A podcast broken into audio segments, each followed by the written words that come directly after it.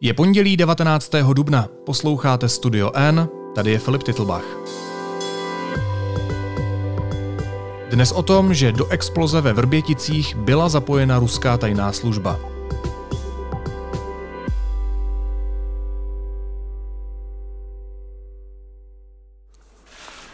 Na základě jednoznačných důkazů získaných vyšetřováním našich bezpečnostních složek musím konstatovat, že existuje důvodné podezření o zapojení důstojníků ruské vojenské spravodajské služby GRU jednotky 29155 do výbuchu muničních skladů a areálu Vrbětice v roce 2014. Jsme v podobné situaci jako například Velká Británie v případě pokusu o otravu v Salisbury v roce 2018. Česká republika je zvrchovaný stát a musí na tato bezprecedentní zjištění odpovídajícím způsobem reagovat.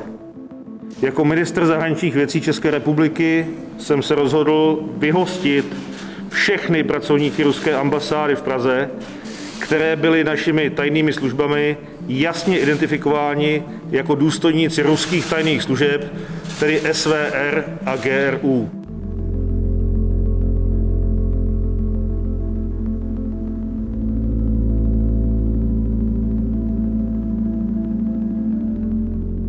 Premiér Andrej Babiš a ministr vnitra a pověřený ministr zahraničí Jan Hamáček prohlásili, že existuje důvodné podezření o zapojení ruské tajné služby GRU do výbuchu muničního skladu ve Vrběticích. Při explozi tehdy zahynuli dva lidé a došlo k obrovským materiálním škodám. Česko na základě nových informací vyhostilo ze země 18 ruských diplomatů. Podrobnosti zjišťovali reportéři deníku N Lukáš Prchel a Petra Procházková. Vítejte, ahoj. Ahoj. Ahoj.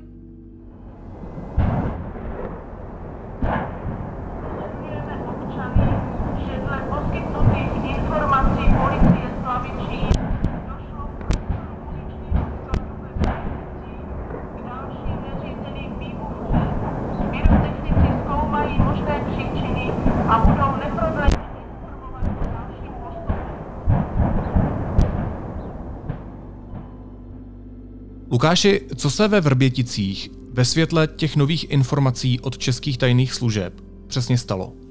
Tak eh, podle českých tajných služeb a tedy uh, nutno dodat vyšetřovatelů z Národní centrály proti organizovanému zločinu, kteří ten případ uh, mají na starost, tak se odehrálo to, že před výbuchem, uh, tím prvním výbuchem a požárem ve Vrběticích, který se udál 16. října 2014, byli ve skladech zřejmě uh, dva agenti ruské vojenské rozvědky GRU ze speciální skupiny 29155 a uh, měli zde zřejmě uh, podle té verze vyšetřovatelů a tajných služeb instalovat nástražné výbušné zařízení, které mělo vybuchnout mimo území České republiky, mimo Vrbětický areál, k čemuž nakonec ale nedošlo. A proč tam to zařízení nainstalovali? Čeho se chtěli zbavit? Tam je několik eh, rovin, které, se, eh, které nejsou v tuhle chvíli úplně zřejmé. Ta velmi pravděpodobná verze je, že se snažili narušit eh, dodávku zbraní buď do Sýrie, kde probíhala v té době válka, nebo na Ukrajinu, kde vlastně v té době začínala válka Ukrajiny s Ruskou federací. A ty zásilky, v nichž měly být nastražené ty výbušné výbušná zařízení měly směřovat k obchodníkovi nebo měly patřit obchodníkovi eh, se zbraněmi bulharského původu. My se tady bavíme o dvou mužích, kteří se jmenují Myškin a Čepiga. Co je to za muže? Tak, eh, tyto dva muže, eh, Myškina a Čepigu, eh, můžeme nazývat i jinými jmény, pod kterými vystupovali během posledních let, ale aby se nám to nepletlo, říkejme jim těmi jmény, od kterých fungovali od svého narození, a to je tedy Myškin a Čepiga. My je známe vlastně už od roku 2018, ale nevěděli jsme o tom, eh, nebo aspoň veřejnost a novináři nevěděli o jejich přímém vztahu k Vrběticím. Eh, my jsme se s nimi seznámili po atentátu, naštěstí neúspěšném, na bývalého ruského agenta, později agenta britského Skripala a jeho dceru, kteří byli otráveni bojovým plynem, bojovým jedem typu Novičok v britském Salisbury. Záhy na to britská policie zveřejnila podobizny těchto dvou mužů, kteří Eh, se zcela jednoznačně pohybovali v době té otravy na místě činu. Eh, další indicie svědčily o tom, že to byli právě oni, kteří eh, tam instalovali ten jed do obydlí Skripalových. To všechno vlastně víme a to už jsme stokrát popsali. Co bylo pro mě opravdu, opravdu překvapivé, to byl moment, kdy jsem se dívala na českou televizi v sobotu a najednou se tam objevily dvě fotografie, Eh, s tím, že česká policie hledá tyto dva muže, já jsem okamžitě poznala, že jsou to ti dva ze Salisbury, ještě dříve, než to tedy bylo řečeno. A eh, to byl tedy pro mě eh, největší šok. A e, my jsme vlastně o jejich životě a díle e, psali v deníku N už několikrát. E, jsou to, zkrátce řečeno, jsou to oba velmi dobře vyškolení agenti, specializovaní na operace diverzní a likvidační v zahraničí, pohybovali se dlouho v Evropě. Jeden z nich, Myškin, je lékař, což trošku souvisí i s tím, že byl při některých těch akcích použit právě jed typu novičok. Eh, a jsou to lidé, kteří, eh, jak se to agentům stávat nemá, podle mého názoru, byli eh, odhaleni a odtajněni a můj největší zážitek s nimi, ať jsem se tedy jako osobně s nimi nesetkala, tak přesto s nimi mám zážitek. A ten byl, když poskytli ruské státní propagandistické televizi Russia Today poskytli rozhovor, který si myslím, že vejde, vejde do dějin, kde oni se představovali jako turisté, kteří odjeli do Británie popíjet a, a za památkami a ty památky nemohli najít, tak bloudili po Salisbury a zabloudili tedy k tomu obydlí, uh, obydlí pana Skripala, o čemž jakoby nevěděli. No na samém děli tě, koho ji pokazali. Руслан Баширов. Александр Петров. Это ваши настоящие имена? Да. Да, это наши настоящие имена. Bylo to celé humorné a úsměvné, kdyby nešlo o život, potažmu životy lidí.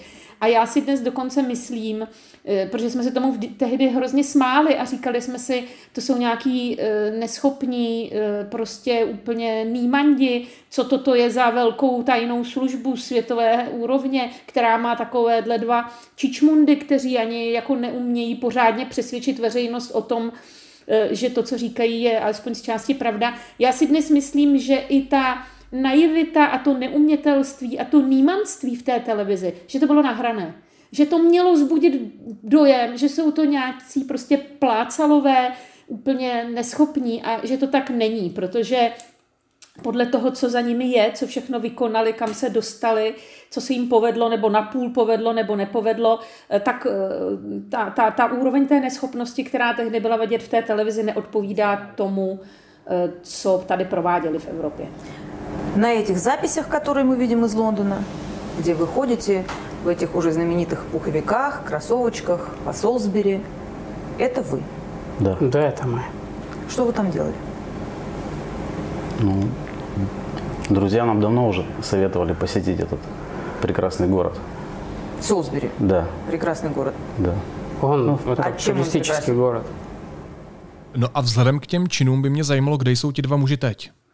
Já si myslím, že jsou teď v Rusku, eh, protože jejich podoba je již známá, ač vystupují pod různými jmény, mají eh, při nejmenším tři pasy, to víme, možná jich mají víc, eh, tak myslím si, že to, že byla jejich, jejich fotografie zveřejněna právě v roce 2018, tak jim značně zúžilo ten manévrovací prostor v Evropě a buď jsou ve výslužbě nebo pověřeni jinými úkoly, na jiných teritoriích nebo doma, ale zdá se, že tady v těch tradičních lovištích by se aspoň z logiky věci měli bát pohybovat. Podle informací, které deníku N před malou chvílí potvrdili investigativní novináři Bellingcatu, byli v době výbuchu ve Vrběticích ještě další dva členové té jednotky zmiňované 29155 ruské rozvědky GRU. Víme k tomu víc informací? O moc víc informací k tomu skutečně nevíme. My máme jenom tu informaci, kterou nám potvrdili investigativní novináři Bellingketu, kteří k tomu chystají svůj vlastní článek.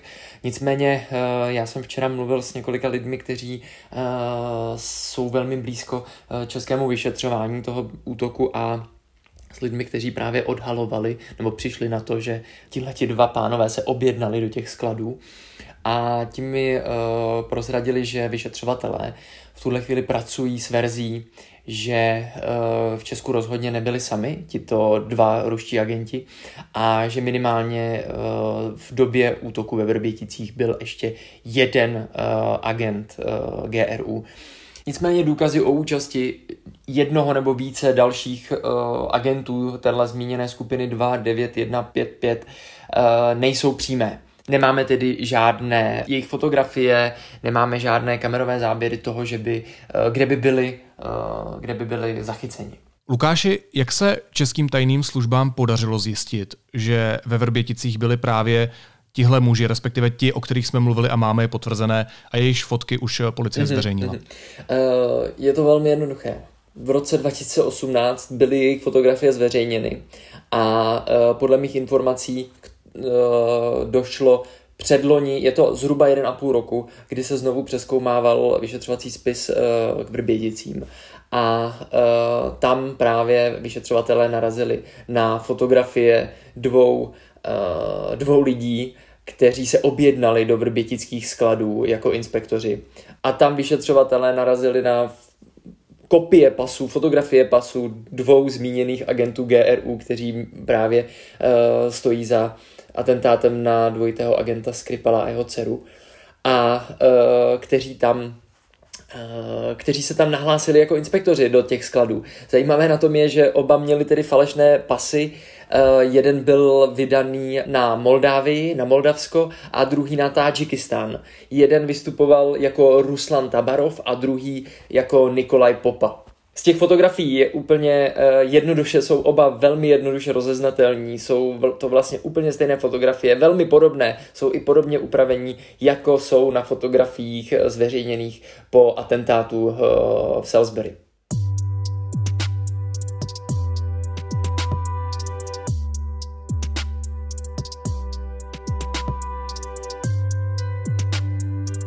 Posledních dnech vznikla řada zmatků a chaosu. Pojďme se pokusit to nějak rozpléct.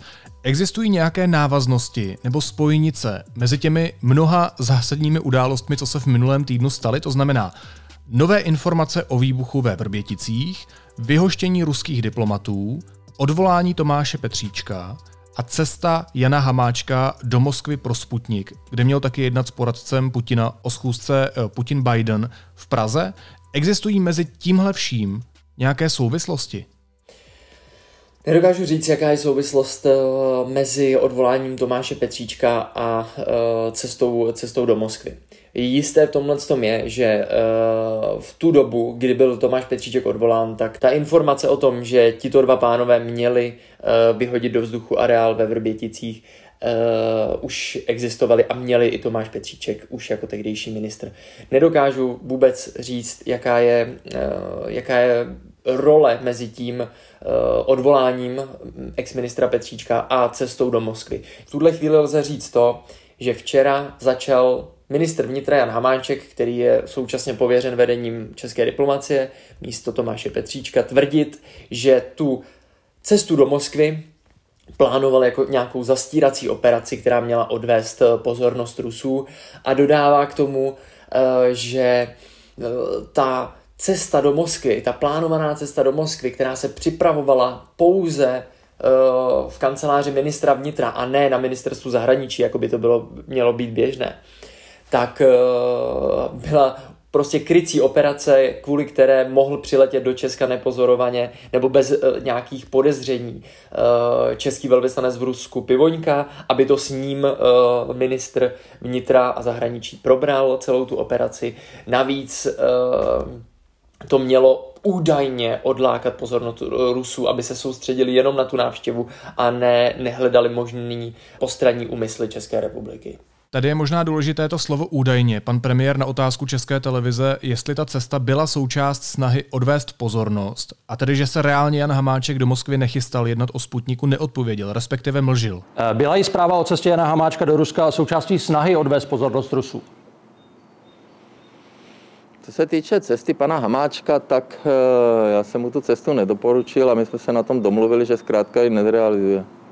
To znamená, že se tam opravdu chystá, protože on naznačoval, že, že, to, že do, do, do Moskvy, počítal s tím, že do Moskvy se ne, ne, nepojede. Chystá se tam? Já to moc nechci komentovat. Je to důležitá věc, pokud jste sedmého projednávali eh, tak závažnou věc, eh, ve které bylo namočené Rusko, jak naznačovali české, české tajné služby, a vy, váš vicepremiér připravuje cestu do Moskvy, tak to něco naznačuje. Ta cesta byla zrušena. Chystal se tam pan Hamáček? Já e, samozřejmě na, na počátku to tak vypadalo, ale nakonec došlo k tomu, že ta cesta nebyla zrealizována. Neprotiřečil si několikrát Jan Hamáček, protože podle Babiše politici věděli o Vrběticích už od 7. dubna a Hamáček, který se dneska vlastně v pondělí chystal na návštěvu Moskvy, nejdřív tvrdil, že o tom ruském podílu na výbuchu během příprav vůbec nevěděl. Jak to celé bylo? Může to mít souvislost? Může to mít souvislost. Těch nejasností je tam celá řada. Právě tu jednu z těch zásadních si zmínil ty sám. Uh, a uh, je tam problém i v tom, uh, že právě pan premiér odmítl podpořit Jana Hamáčka v této, v této věci. Nicméně musíme přihlížet na obě strany a to v tu chvíli musíme dát eh, do kontrastu i vyjádření eh, jedné ze spravodajských služeb, která eh, rozhodně podpořila závěrečné kroky Jana Hamáčka.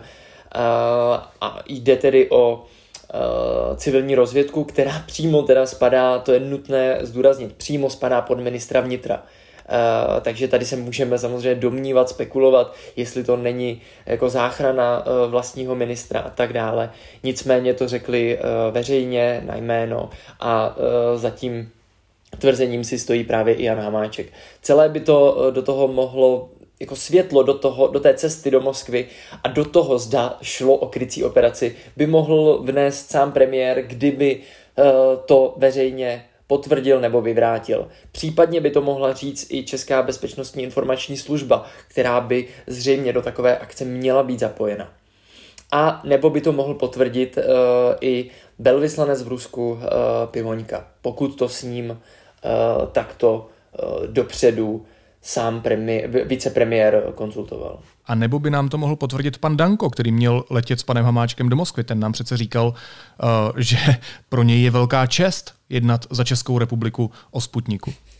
Ano, ano, je to, je to velmi zábavné. Mně lidé kolem eh, vicepremiéra Hamáčka tvrdí, že uh, pana Danka, a t- hned se k tomu vrátím, zneužili uh, kvůli tomu, aby právě byly domluvené ty důležité schůzky a aby vlastně Rusové tu návštěvu Moskvy brali uh, vážně. Což uh, je trochu přitažené za vlasy z jednoho prostého důvodu.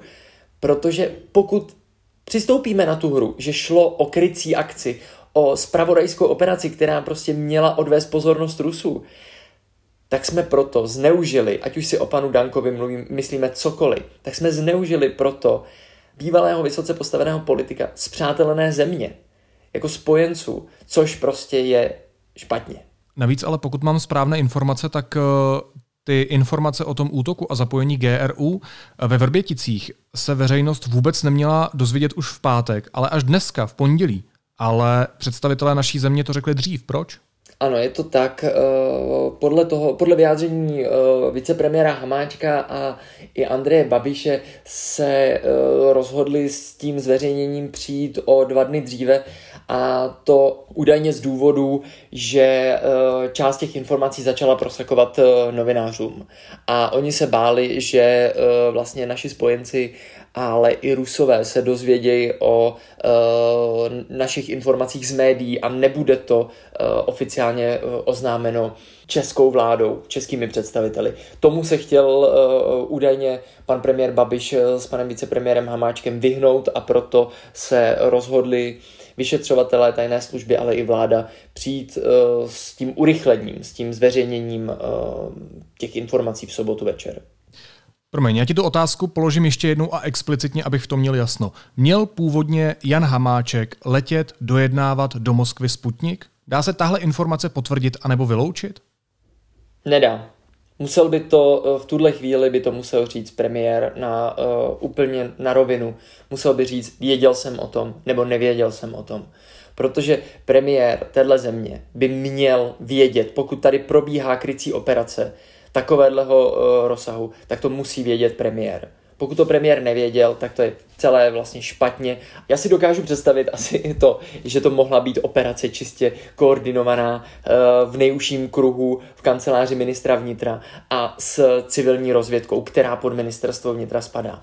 Ale někdo takovouhle informaci měl v tu chvíli předat v tom případě uh, aspoň nějakým zástupcům v dalších našich spravodajských službách nebo právě k premiérovi, do jeho kanceláře, nebo jenom premiérovi, aby uh, ta koordinace fungovala uh, na všech rovinách a aby nedošlo k takovému mlžení, které, kterému jsme teď vystaveni. Tak jako tak, to zapojení GRU do útoku ve Vrběticích je velmi, velmi závažná informace. A mě zajímá, jaké to bude mít důsledky. Jaký vliv třeba bude mít tahle kauza na dostavbu jaderné elektrárny Dukovany, o kterou se chtěl ucházet i ruský Rosatom? No, zdá se, eh, že mm, Dukovany by mohly být tímto eh, vyřešeny pro Rusko. Eh, znamená to, že by, že by už vůbec nehrály ani hypotetickou roli v tom připravovaném tendru. Mimochodem je to hlavní zpráva dnešního dne v ruských médiích. Vlastně je to to nejdůležitější, co si Rusové z celé té kauzy Vrbětice vzali. Eh, ku podivu se tam ne tolik věnují právě těm tajným službám a tomu, že tam zahynuli dva čeští občané a že byli rozkrytí jejich agenti. To je úplně tak jako podružné.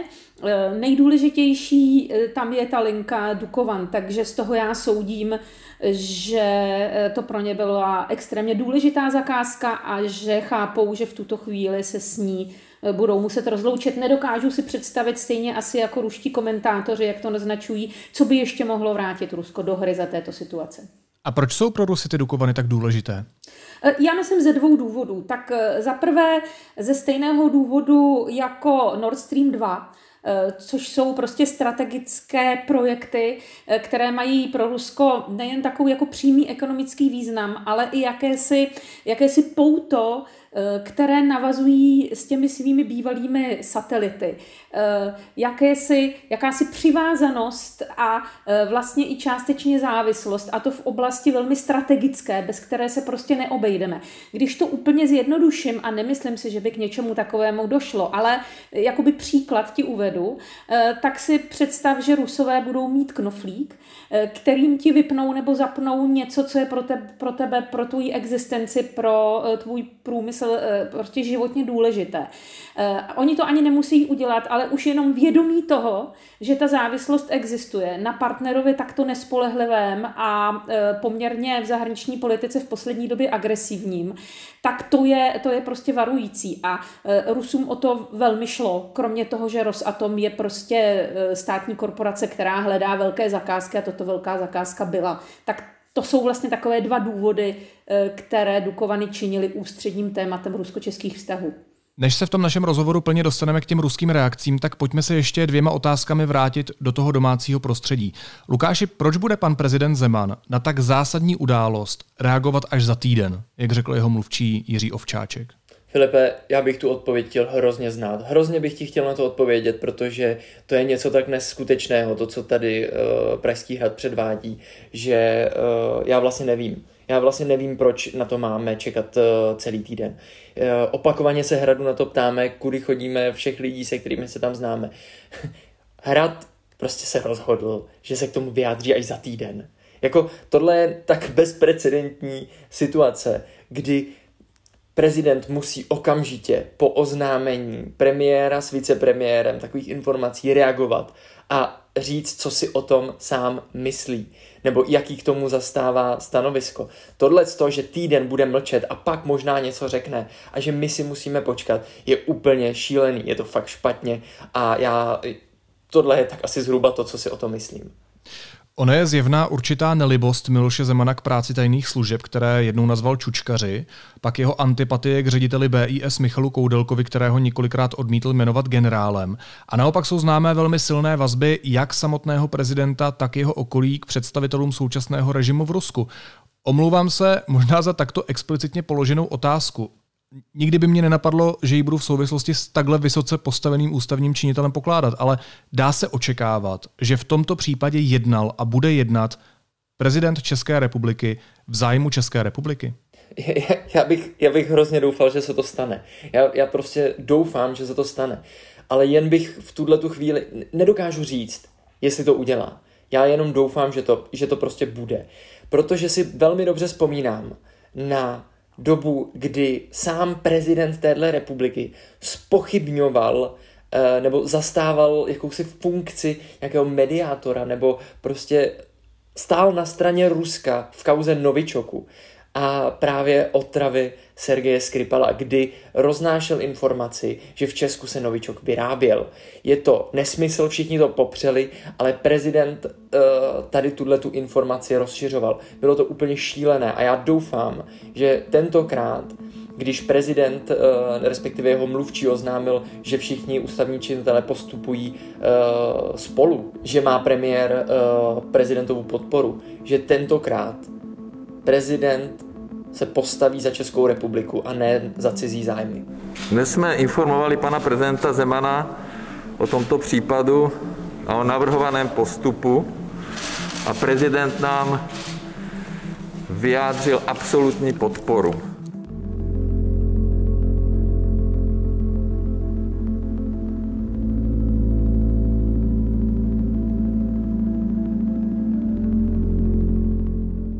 Pojďme se teď podívat do zahraničí. Petro, jak se k tomu postavili naši spojenci? No, e, naši spojenci se zatím k tomu, e, bych řekla, příliš nepostavili, protože e, to jednání na úrovni jaksi Evropské unie to probíhá teprve dnes. Jak jsem si ale ráno všimla, tak bod Vrbětice tam není úplně prvním bodem. První bod je bod Ukrajina. Zdá se, že eh, v, tom, v té mezinárodní situaci, která teď panuje a kde je řada takových výbušných momentů, eh, co se týče tedy Ruska, na prvním místě Ukrajina a obrovská během posledního víkendu, obrovská eskalace vojsk eh, z obou stran v celém tom černomorském regionu. Druhá věc je Navalný a jeho zhoršující se zdravotní stav tak my jsme jako s těmi vrběticemi, které jsou přece jenom sedm let staré, tak trochu třetí v pořadí. Takže samozřejmě můžeme se radovat nad titulky, že celý svět e, se věnuje vrběticím, ale není to tak úplně pravda. E, rozhodně, rozhodně ta reakce ještě nebyla, bych řekla, tak do, do, dostatečně vyjádřená. Myslím si, že česká diplomacie, Česká republika čeká na to, že bude podobná ta reakce jako po Salisbury, eh, kdy tedy by měly být i z ostatních zemí solidárně vyhošťováni, alespoň symbolicky, nějací ruští diplomaté a na takovou reakci si musíme teprve počkat. Nejsem si úplně jistá, jestli k ní dojde.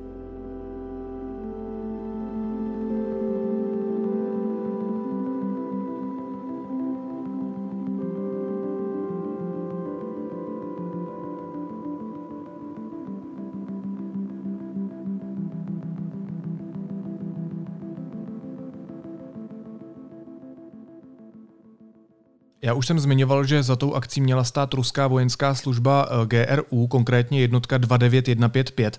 Co je to za jednotku, Petro?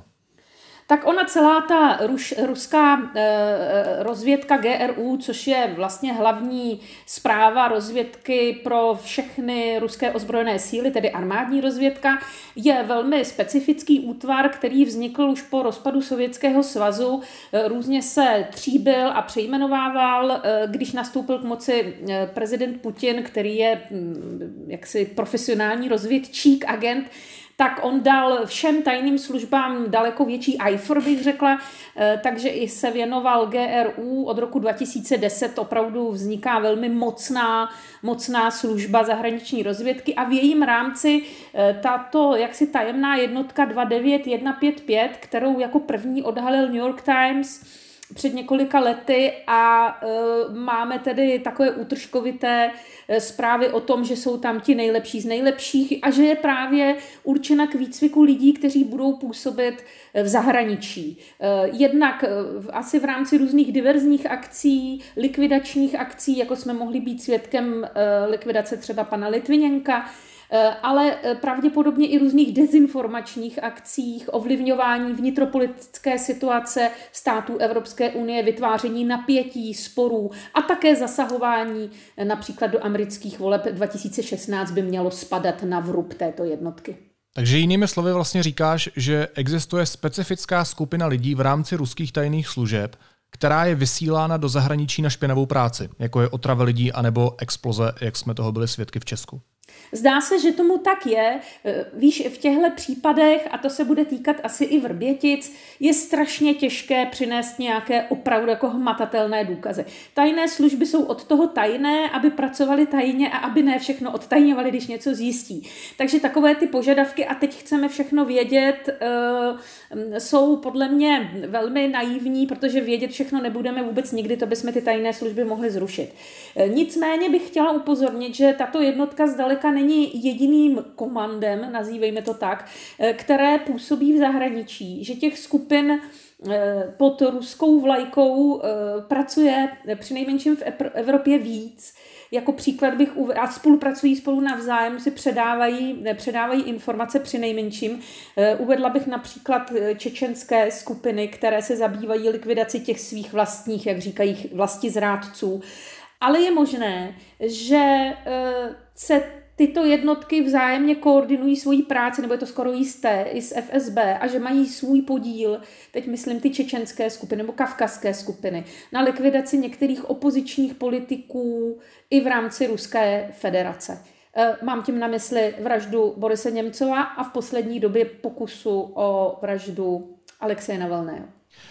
My víme, že Ruská federace na to vyhoštění jejich 18 diplomatů reagovala tím, že vyhostila 20 našich, ale zajímalo by mě, jak na celou tu kauzu reagovali představitelé Ruska ve svých prohlášeních a jak o tom informovala státní média. Jaký je ten obraz celé té kauzy v Rusku? No, ten obraz je eh, zatím především nepříliš eh, rozměrný.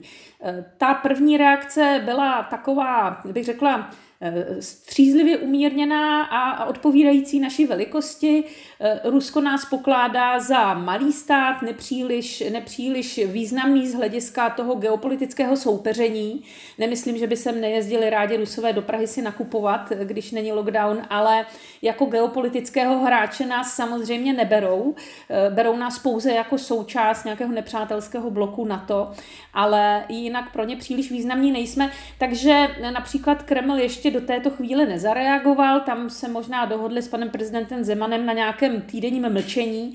Mm, zareagovalo ministerstvo zahraničí klasicky, e, ta odveta je podle mě očekávatelná, já ani nejsem překvapena, že tam je vlastně o dva e, o dva víc a e, že byl vyhoštěn i vlastně zástupce našeho pana velvyslance, že tedy je to jakoby tvrdší z hlediska Ruska, než to je z hlediska, z hlediska České republiky vůči Rusku. Rusko tím dává najevo a všemi těmi reakcemi, které zazněly z úst ruských senátorů, poslanců, eh, členů ministerstva zahraničí, tak ze všech čiší taková, bych řekla, jako nadřazenost. Co si to ti chudáci malí Češi dovolují. A nebo někdy i schovývavost. Oni chudáci malí nevědí, co dělají, jsou řízeni ze zámoří z Ameriky, tak jim to nějak snad i odpustíme, protože oni za to nemohou, jsou v rukách Američanů a prostě musí hrát eh, tak, jak jim Washington diriguje. Tak to je takový leitmotiv těch reakcí. Řekla bych, že tady se hodně shodují i ty oficiální reakce politiků s řadou reakcí i na sociálních sítích od běžných lidí. Dobře, ale co pro nás reálně znamená to vyhoštění dvacítky diplomatů z české ambasády v Rusku? Je to hodně, protože eh, my sice máme obrovskou ambasádu, co se týče budov v Moskvě, ta budí opravdu respekt. Eh, je to jedna z největších ambasád v Moskvě, ačkoliv tedy nepatříme početně mezi nejzastoupenější státy. Ale pokud vím, tak nám tam zůstane teď jenom pět diplomatů, to je opravdu málo. Pan, pan ministr Hamáček říkal, že to znamená paralizování práce ambasády. Já si myslím, že úplné paralizování ne že ambasáda jistě bude nějakým způsobem dál eh, pokračovat. Docela by mě zajímalo, a to nejsem sama, protože ty největší jaksi záplava dotazů na mou osobu od všech mých ruských známých a přátel, a zdaleka to nejsou lidé, eh, z takové té prozápadní bubliny, ale jsou mezi nimi voliči Putina a prostě lidé, lidé různých politických názorů, tak všichni mi píší jednu hlavní otázku. Budete vydávat víza? Což mě přijde humorné, protože sice e, vztahy jsou na bodě mrazu a propast se zvyšuje, ale tu lávku přes tu propast tam Rusové stále chtějí vidět, protože několik desítek tisíc Rusů e, žije v České republice, mají tady příbuzné rodiny, jsou zvyklí sem cestovat a nejsou to zdaleka, jak říkám, jenom pro západní, pro západní voliči, jsou to, jsou to prostě běžní Rusové a těm jde hlavně o to, aby mohli dostávat dal šengenská víza a nezůstali uzavření v Rusku jako v nějaké izolované zemi, jako tomu bylo třeba za Sovětského svazu. Takže to pro Rusko ve výsledku ale není jenom taková jako třešnička na dortu eh, v těch sporech se západním světem, ale jsme pro ně přece jenom partnerem, i když v těch oficiálních prohlášeních nás hladí po hlavě jako takový malý stát, eh, se kterým se vlastně ani úplně moc nemusí bavit. Zajímalo by mě, jak jsou tedy důležité opravdu reálně ty reciproční vztahy mezi Ruskem a Českou republikou? No, jsou důležité. Já bych dokonce řekla, že je to důležitější pro Rusy než pro nás, protože eh, nakonec eh, není asi tolik Čechů, kteří by toužili žít v Ruské federaci nebo se tam chystali na dovolenou. Eh, to je pár dobrodruhů a jako třeba pro nás, pro novináře, je to opravdu teď nepříjemné, protože myslím si, že budeme mít zase, zase problémy s vízy a tak dále. Ale jinak i ten obchod byl už v posledních letech poměrně dost omezen, takže myslím si, že my se bez Ruska celkem obejdeme. Ale mnohem větší zájem má řada Rusů na tom, aby zůstaly dveře nejen do České republiky, ale prostřednictvím České republiky i do celé Evropy otevřené, protože Eh, prostě česká ambasáda vydávala šengenská víza lidem, kteří přijeli do Prahy a pak cestovali po Evropě, eh, byli opravdu zvyklí na českou ambasádu chodit a jednat o, o, o vízech a eh, řada z těch lidí, řada z těch lidí teďka je úplně prostě zděšena, že bude česká ambasáda uzavřena a řada jiných dalších prostě vztahů tam je tradičních. Mě psali třeba dva ruští vědci včera, kteří pracují pracují na nějakém společném projektu, jakémsi fyzikálním a ptali se mě, jestli neexistuje tedy možnost, že by se všechny tyhle projekty zastavily, protože zase je to financováno částečně evropskými penězi.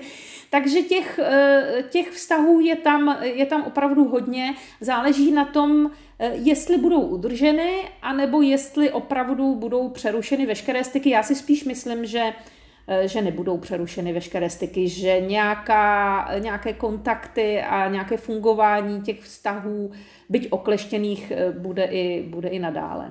Vicepremiér Hamáček řekl, že Česko rozbilo Ruské federaci dvě rezidentury a že se z toho jejich země dlouho nevzpamatuje. Jak zásadní je vyhoštění 18 jejich diplomatů zásah do té struktury ruské rezidentury v Česku, vzhledem k tomu, a my už jsme o tom ve studiu N mnohokrát mluvili, že je hodně, hodně předimenzovaná. E, určitě to je nepříjemné. E, je to nepříjemné i z takového lidského hlediska, protože já některé e, obyvatele ruské ambasády a celé té ruské obce v Praze 6, kde jsou koncentrováni znám a oni jsou tady strašně rádi. Strašně rádi a to ne, ne, není jako nepodstatné, strašně rádi jsou tady jejich manželky a jejich děti a nechtějí se vracet do, do Ruska. I když slouží ruskému státu, tak svou budoucnost spojují s Českou republikou, jim je v Praze prostě dobře. To, že se musí vrátit, znamená opravdu jako změnu života a nepodceňovala bych to. Ale také bych nepřeceňovala to, že jsme rozbili zcela ruskou rezidenturu. Ano, určitě mezi těmi, nebo možná všichni ti vyhoštění eh, jsou už dlouho na seznamu eh, BISky. Nemůžeme si myslet, že když tady někdo pracuje v rámci tajných služeb, že o něm naše tajné služby nevědí. Říká se, že mnohem lepší je tajný agent, který, kterého máš pod dohledem, je tady a je zjevný, než ten, o kterém nevíš. Ale z minulosti jsou známy případy, a to jistě je jenom vrchol ledovce, kdy pro ruské tajné služby pracovali lidé, o kterých bychom si to ani nemysleli. Mimo jiné třeba ruští novináři, ale jistě to budou i ruští obchodníci. Prostě to krytí ruské tajné služby mají různé a nemůžeme si představovat, že tady vyhostíme 18 lidí z ambasády a zničíme tím ruskou rezidenturu. Ta je jistě mnohem rozsáhlejší, mnohem sofistikovanější a jistě najde Rusko cestu, mm, jak ji, jak ji obnovit a eh, jak ji prostě restaurovat. A dá se očekávat, že ty diplomatické tresty budou dál pokračovat? Že teď po vyhoštění té naší dvacítky diplomatů budeme opět my vyhošťovat další jejich diplomaty a Rusko pak následně zase ty naše? Zdá se, že se o tom uvažuje, protože eh, naší eh, straně, české straně se zdá ta odpověď Ruska příliš eh, tvrdá, jednak je tam o dva diplomaty víc a jednak se zdá, že i jako sáhli výš, než jsme sáhli my.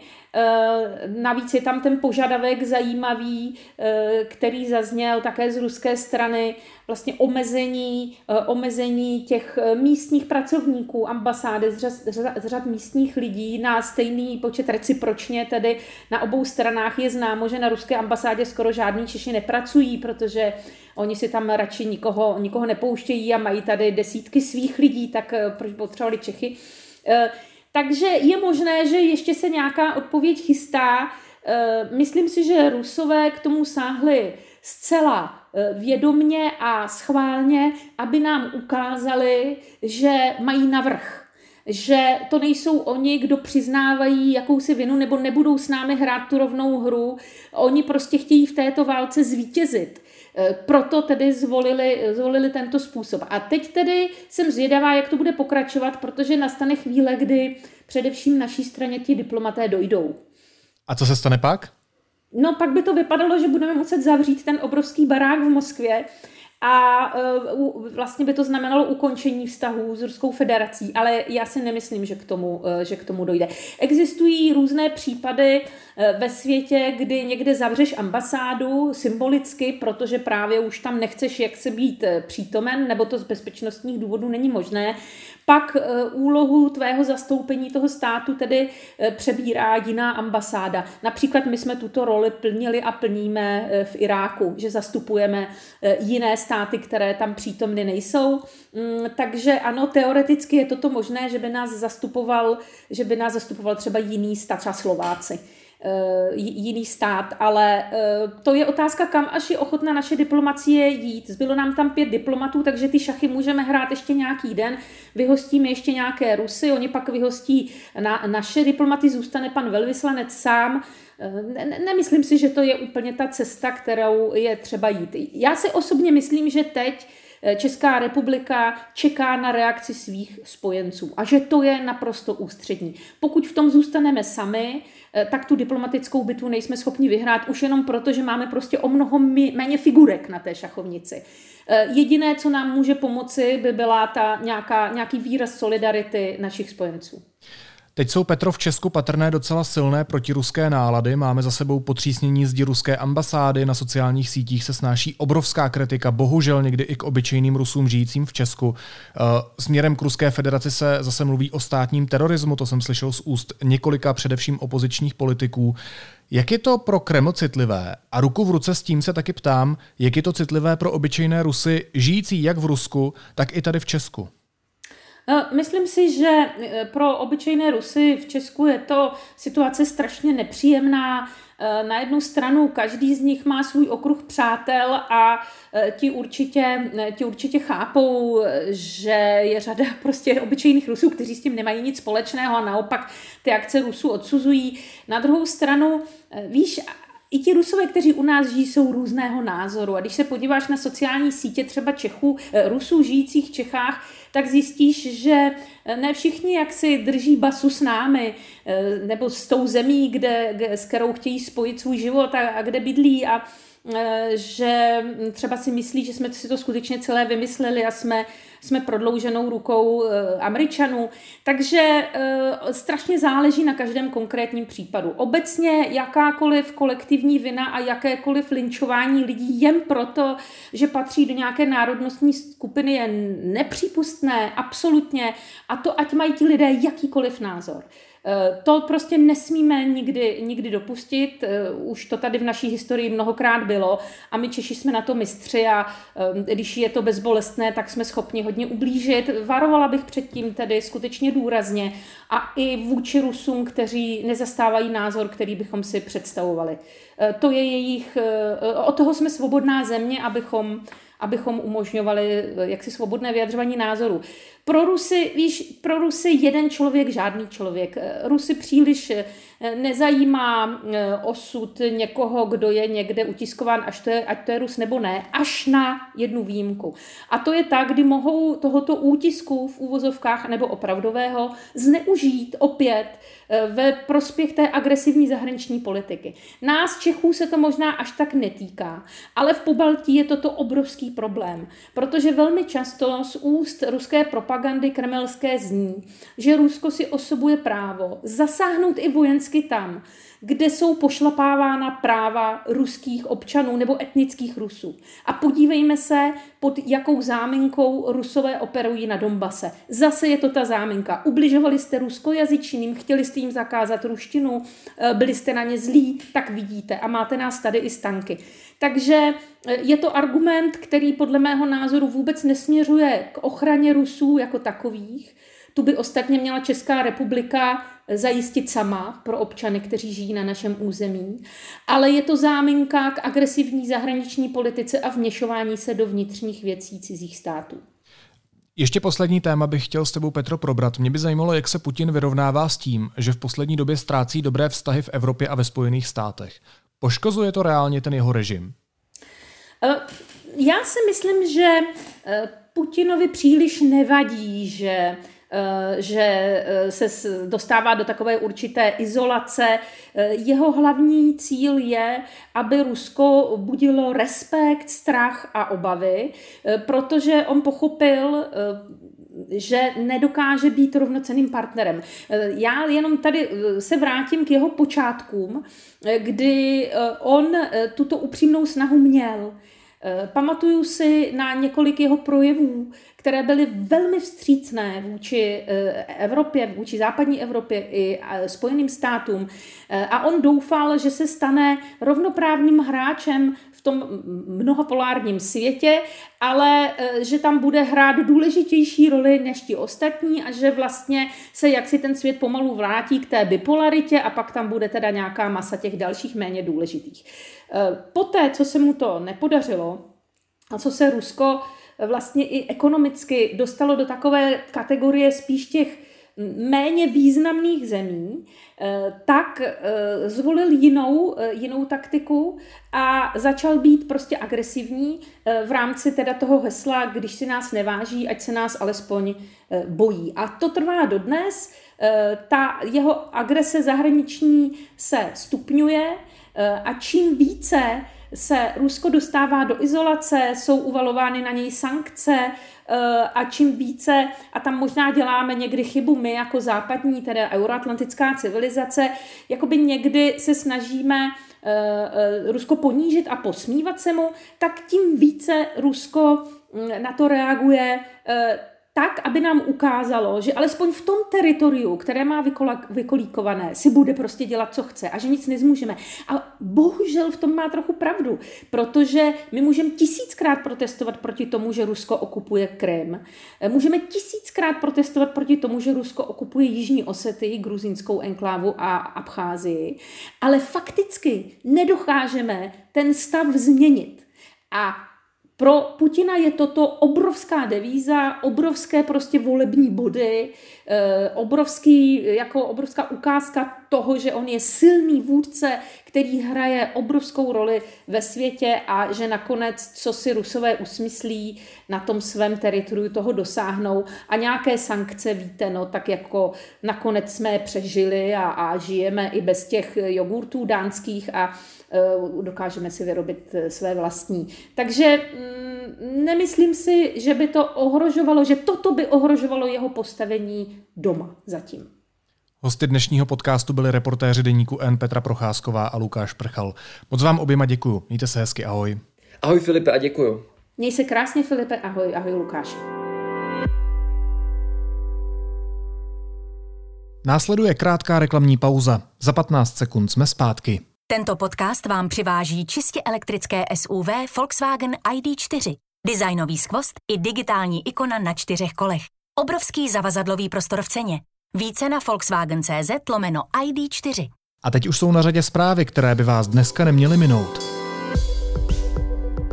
Rosatom nebude zahrnut do bezpečnostní prověrky ohledně dostavby Dukovan, řekl to v české televizi premiér Andrej Babiš.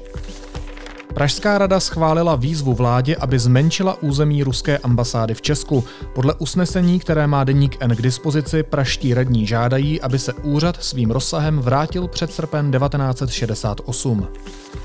Vicepremiérka Alena Šilerová zahájila předvolební kampaň, a to přesto, že zatím nemá odhnutí ANO příslip kandidatury v podzimním klání. Strana přesto začala její příspěvky na sítích označovat jako součást kampaně. Pornoserver Xvideos podnikající z Václavského náměstí si ve Spojených státech najalo lobbysty z řad bývalých politiků. Stalo se tak ve chvíli, kdy se začaly ozývat oběti, kterým firma ublížila. A helikoptéra na Marsu úspěšně provedla první zkušební let. Potvrdilo to řídící středisko. Uskutečnil se tak první let na jiné planetě.